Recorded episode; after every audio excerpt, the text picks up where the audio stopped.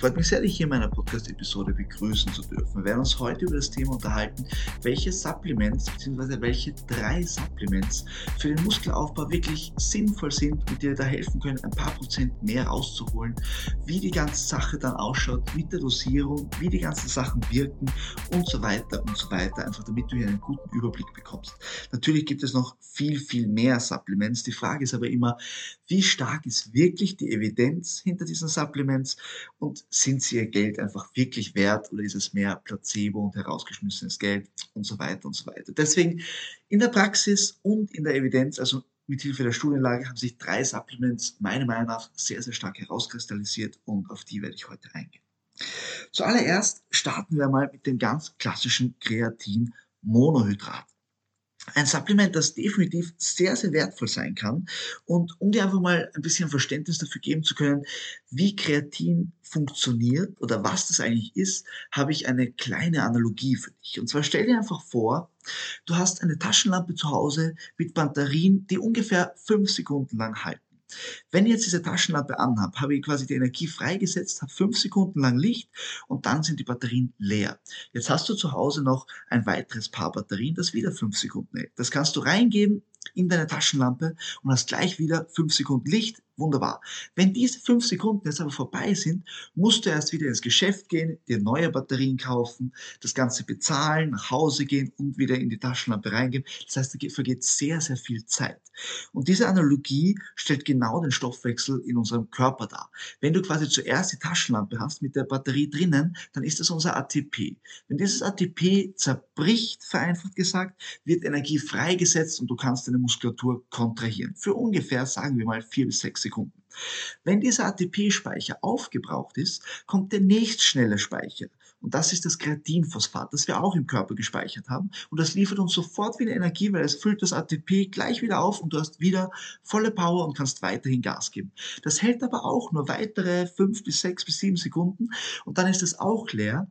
Und dann kommt die Situation, dass wir auf unsere Kohlenhydrate und auf unsere Fette zurückgreifen müssen. Das sind wesentlich langsamere Prozesse.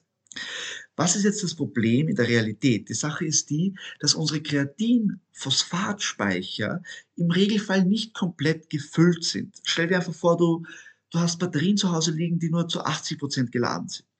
Und wenn wir jetzt Kreatin supplementieren, haben wir dadurch den Vorteil, dass wir eine sehr hohe, sehr anstrengende Leistung über einen längeren Zeitraum aufrechterhalten können.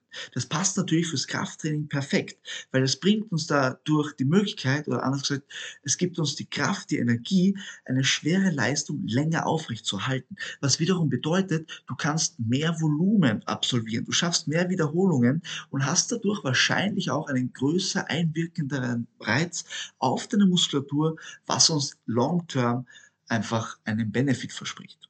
Der zweite große Vorteil von Kreatin ist, dass sich Kreatin mit Wasser gebunden in der Muskelzelle speichert. Es gibt immer diesen Mythos, dass man, wenn man Kreatin nimmt, wird man wässrig, man schaut nicht mehr so definiert aus oder was auch immer. Im Grunde ist es aber so, dass das Kreatin mit dem Wasser in die Muskelzelle kommt. Das heißt, es schaut dann eigentlich so aus, als hättest du mehr Muskulatur. Das ist so ein einmaliger Effekt. Wenn du deine Kreatinspeicher quasi auffüllst, und dann auf diesem, sie dann auf diesem Niveau hältst, ist das quasi optisch, wie wenn du ein bisschen Muskulatur dazu gewonnen hast. Weil das Kreatin speichert sich eben nicht unter der Haut, sondern speichert sich in der Muskelzelle. Und dadurch wirkt der Muskel ein wenig voluminöser, worüber man sich jetzt, glaube ich, auch nicht wirklich beschwert. Also das sind schon mal zwei sehr, sehr wichtige Sachen von Kreatin. Dann ist die nächste Frage meistens, wie ist das jetzt Ladephase? Ja, nein, kenne mich nicht genau aus. Im Grunde ganz einfach, du kannst eine Ladephase machen, ungefähr 20 Gramm Kreatin auf vier bis fünf Portionen am Tag, aufgeteilt für fünf bis sieben Tage und dann gehst du auf drei bis fünf Gramm runter täglich und that's it. Kann man machen. Du kannst auch einfach, von Anfang an drei bis fünf Gramm supplementieren. Funktioniert auch. Was ist der Vorteil von der Ladephase? Ganz einfach, du füllst deinen Speicher schneller und haltest das Niveau dann. Im Gegensatz zu der Situation, wenn du einfach durchgehend drei bis fünf Gramm supplementierst, dauert es länger, bis die Speicher wirklich gefüllt sind, aber es funktioniert genauso gut. Der einzige eventuelle Nachteil der Ladephase ist, dass es wenn man zu viel erwischt oder zu viel Kreatin auf einmal erwischt und der Körper das nicht so mag, dass es einfach zu Durchfall und so weiter kommt. Und das merkt man dann, aber es geht jetzt nicht um gesundheitliche Schäden oder Folgen oder darum, dass es absolut schlecht ist. Es ist einfach, das eine geht ein bisschen schneller, hat aber das kleine Risiko, dass man vielleicht Durchfall bekommt und das andere dauert ein bisschen länger, bis man quasi auf die, die Speicher vollkommen aufgefüllt hat, hat dafür nicht die Gefahr mit dem Durchfall. That's it. Ähm, ansonsten glaube ich, gibt es nicht viel zu sagen zu Kreatin.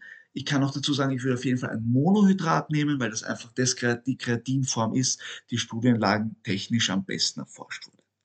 Kommen wir zum zweiten Supplement. Nehmen ein ganz, ganz einfaches. Das ist einfach mal das Proteinpulver. Hier gibt es auch meistens drei verschiedene Varianten. Es gibt ein Whey, ein Casein und ein Isolat oder auch irgendwelche pflanzlichen Proteine natürlich. Und hier sei einfach gesagt, mache es nicht zu kompliziert.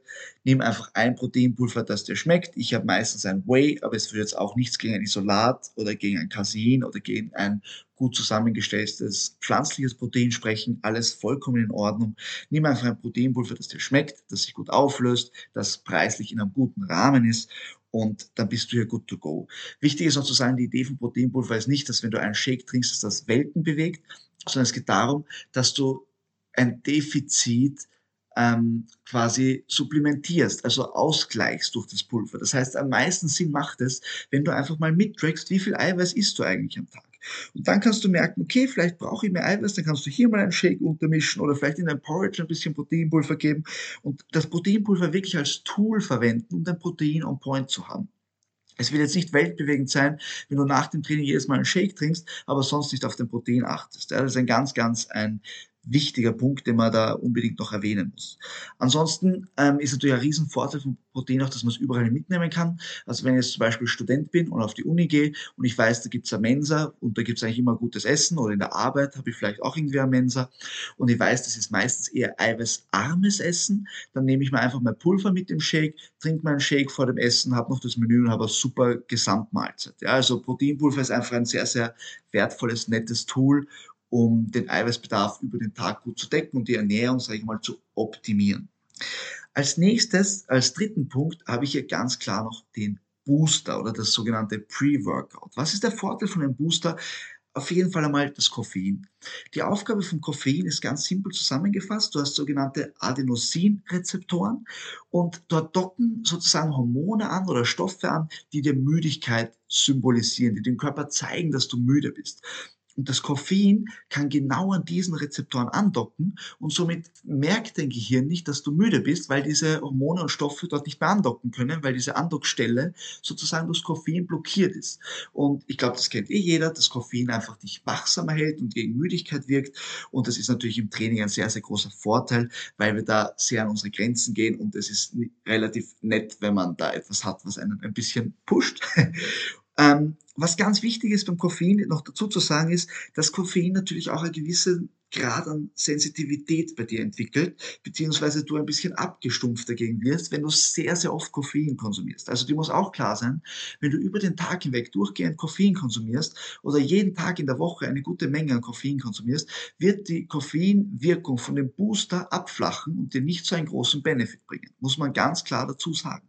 Außerdem ist beim Koffein sehr wichtig, dass es natürlich auch uhrzeitabhängig ist. Ich würde schauen, dass ich Koffein, ich sage jetzt mal Pi mal Daumen, nicht mehr nach 14 Uhr konsumiere, weil es einfach meinen Schlaf negativ beeinflussen kann, weil die Halbwertszeit, Halbwertszeit bei ungefähr sechs Stunden, glaube ich, ist oder vier Stunden.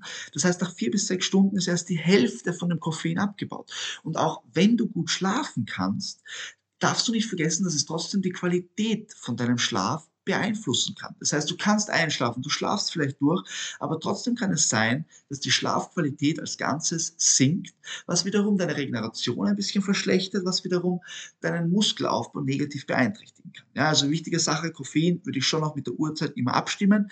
Man muss aber auch dazu sagen, ein zweiter Vorteil vom Booster ist nicht nur das Koffein, sondern auch, dass eigentlich fast jeder Booster noch ähm, durchblutungsfördernde Stoffe drin. Was natürlich im Training sehr cool ist, weil du hast einen besseren Pump, kannst dadurch den Zielmuskel vielleicht ein bisschen besser spüren, hast ein besseres Gefühl generell, eine bessere Versorgung, was natürlich auch recht nice ist. Und es gibt tatsächlich auch Booster ohne Koffein, falls du diesen durchblutungsfördernden Effekt zugute holen möchtest, ohne eben das Koffein zu, kon zu konsumieren, weil du zum Beispiel am Abend trainieren gehst. Ja, also noch einmal ganz kurz zusammengefasst, das sind wirklich die drei Supplements, die ich dir ans Herz legen kann. Einerseits Kreatin-Monohydrat, andererseits ein guter Booster und zu guter Letzt eben noch das Proteinpulver, einfach um das Ganze abzurunden.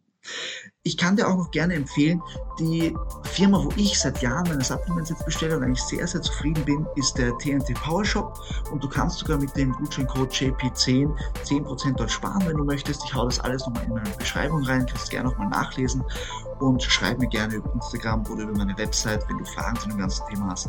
Ansonsten hoffe ich, dir hat diese Episode gefallen, wünsche dir noch einen wunderschönen Tag und bis bald.